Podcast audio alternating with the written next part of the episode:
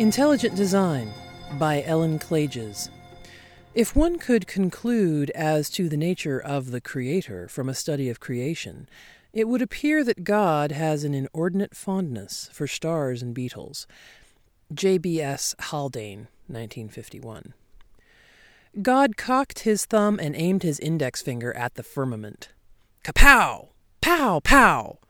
A line of three perfect glowing pinpoints of light appeared in the black void. He squeezed his eyes almost shut and let off a single shot. Ping! The pinprick of light at the far edge of the firmament, just where it touched the rim of the earth, glowed faintly red. God got bored. Rat tat tat tat tat! He peppered one corner of the sky with tiny specks of light clustered tight together. Each one glowed steadily. God lay down on his back and looked up at what he'd created. It was okay. He blinked. The lights flickered in and out. He blinked again. Flicker, flicker, flicker. God lay on his back and thought hard for a tiny bit of time, then stopped blinking. The lights continued to shimmer and twinkle up in the firmament. God smiled. That was better. God's grandmother, she who was before the before, she who created dust out of nothing and the universe out of dust, sculptor of the clay of the world, creator and destroyer, was baking. She peered through the thickening mist that separated that which is from that which is becoming, and sighed. God, she called out, don't you think that's enough of those? She had thought the night should remain in darkness. It was getting quite light in the firmament. Just a couple more, God said. All right, but only a few. Then I need you to come in and help with the animals. Nana Deus rolled out a sheet of clay while she waited for God to come in out of the void. Now that there was fire, there was much to be done systems and cycles and chains of being to set in place. And the oceans, which had turned out to be a little tricky. The waters had been gathered together, separate from the dry land, and that was fine, but they weren't moving. They just lay there, wet and placid and still. She'd gone out and shifted them back and forth, and they did move, but then they slowed down and lay still again, and that just wouldn't do. They had to keep moving, and she didn't have the time to go out and shake them twice a day. Besides, they were too heavy for her to be lifting all the time. Maybe she had made the deep too deep. Where was God? If he could help make some of the simpler creatures, she'd have time to deal with the oceans. God lay on the earth, watching the twinkling stars, spraying random corners of the firmament with his outstretched finger, filling in the parts that seemed a little empty. Pow! Pow pow pow! Kapow! Oops. He pursed his lips and drew in a breath, sucking a bit of light from that spot, then another and another, until there were a few holes in the midst of the stars, blacker than the black of the void. He sat up and examined a small muddy pebble clinging to his right knee. He put it on the palm of his hand and flicked it with his first finger as hard as he could. The pebble shot far up into the firmament. God waited for it to fall down again, but it didn't. It wobbled a little, then just hung there. God made a pop sound with his lips, and the pebble began to glow with a bright white light. He grinned and reached for another pebble. God, I need you now, called Nana Deus. God dropped the pebble and went in. What are you making? Can I help? Nana Deus smiled and rumpled his hair. Yes, you can. You can be a big help right now. Watch what I do. She pulled a tray of tiny brown ovals from the oven. You need to decorate them while they're still soft, she said, putting one on the counter. She reached into one of the bins that lined the counter. Legs, said one. Wings. Antennae. She stretched the oval a little added two hair like feelers and six legs, daubed it with a bit of green pigment, and added two multicolored wings. She held out her palm. The little bug was perfect in every detail, except it was just clay. Its tiny eyes were blank and featureless, and it lay still. Pay attention, she said. This is important. She picked up another soft, baked lump and added identical legs and antennae and wings, stretching it in the same way. You have to make two of each. They can be different colors if you want, but the very same creature. Okay, God? He nodded slowly, his eyes wide and curious. Good. Now watch. She pinched a bit of bluish sparkling dust from a stone vat on the counter and sprinkled it over the dark shapes. This is the fun part.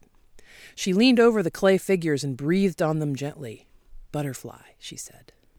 The butterfly's wings quivered, then slowly beat together and out again. They flew onto the edge of the tray, to God's shoulder, and out into the void. Wow! God clapped his hands in delight. Can I try? His grandmother scooped two clay dots from the tray. God stuck his tongue in the corner of his mouth and very carefully put five tiny legs into the warm clay. Can I make them red? he asked. Yes, laughed Nana Deus. We'll need a lot of insects, and you may decorate them in any colors you want. Do try for symmetry, though, won't you, dear? God nodded solemnly and added a sixth leg and two little wings. He painted the round bugs bright red, and after a moment's thought, added some tiny black spots. He held them out to Nana Deus. Very nice, she said. She sprinkled and blew onto them. Ladybug, she said, and they flew away. What other kind of bugs can I make? God asked. Use your imagination, she said. Just don't get carried away. Keep them small. Yay, said God. But, she held up her finger in warning, remember, only two of each kind. They will make more of themselves. Okay, said God. He made two red ants, and two tiny green aphids, and a pair of flies with fuzzy flocked legs. Nana Deus had just breathed onto the second fly when there was a shudder and then silence. Oh, God, the seas have stopped, she sighed. Will you be all right by yourself? I need to start them up. Again. He nodded. I like making bugs, he said. I thought you might, Nana Deus smiled. Have fun, but don't sprinkle them. We'll name them all when I come back. She patted him on the cheek and went out to deal with still waters. God made two brown ants and a different kind of aphid. Then he looked to make certain that his grandmother was gone and opened all the other bins fangs, pincers, horns, armor, stingers. Cool, said God. He took one of the larger mounds and outfitted it with fierce claws and long, fuzzy antennae, painting it bright, bright green. Then he made three hundred dozen dozen more, each more fearsome and garish than the last.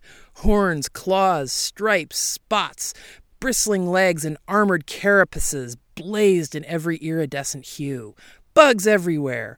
God wanted to make even more, but he had run out of counter space. Where could he move them to? Move? God looked at the vat of shimmering dust. Nana Deus had said to wait for her, but he took a handful of the dust and flung it over the trays of inanimate insects. Well, said Nana Deus from out of the void, that was easier than I'd feared. Her voice was small and distant. The rock you put up there really did the trick. Moon tides. Now, why didn't I think of that ages ago? She was getting closer. God could hear her sensible shoes trampling across the face of the earth. He looked at the shimmering trays of bugs and blew hard over all of them at once.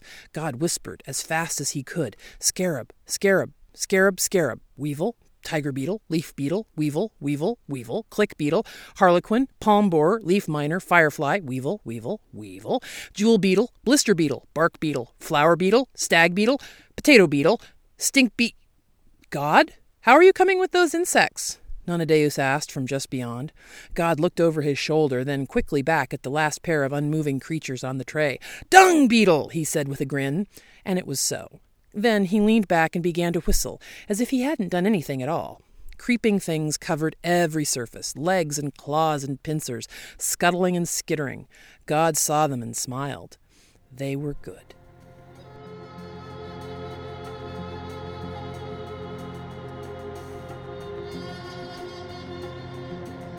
This has been a Podcastle miniature. Intelligent Design was written by Ellen Klages. Ellen won the Nebula Award for her novella Basement Magic in 2005. Her first novel, The Green Glass Sea, is available from Amazon.com, as is her amazing short story collection, Portable Childhoods, which contains this story among many other excellent pieces of fiction. Intelligent Design was first published in Strange Horizons. It was read for us by M.K. Hobson, author of Podcastle episodes Hotel Astarte and Hippocampus. To find out more, visit her website at demimonde.com or her blog, mkhobson.livejournal.com. Links in this outro can be found at our website. Visit us on the web at podcastle.org.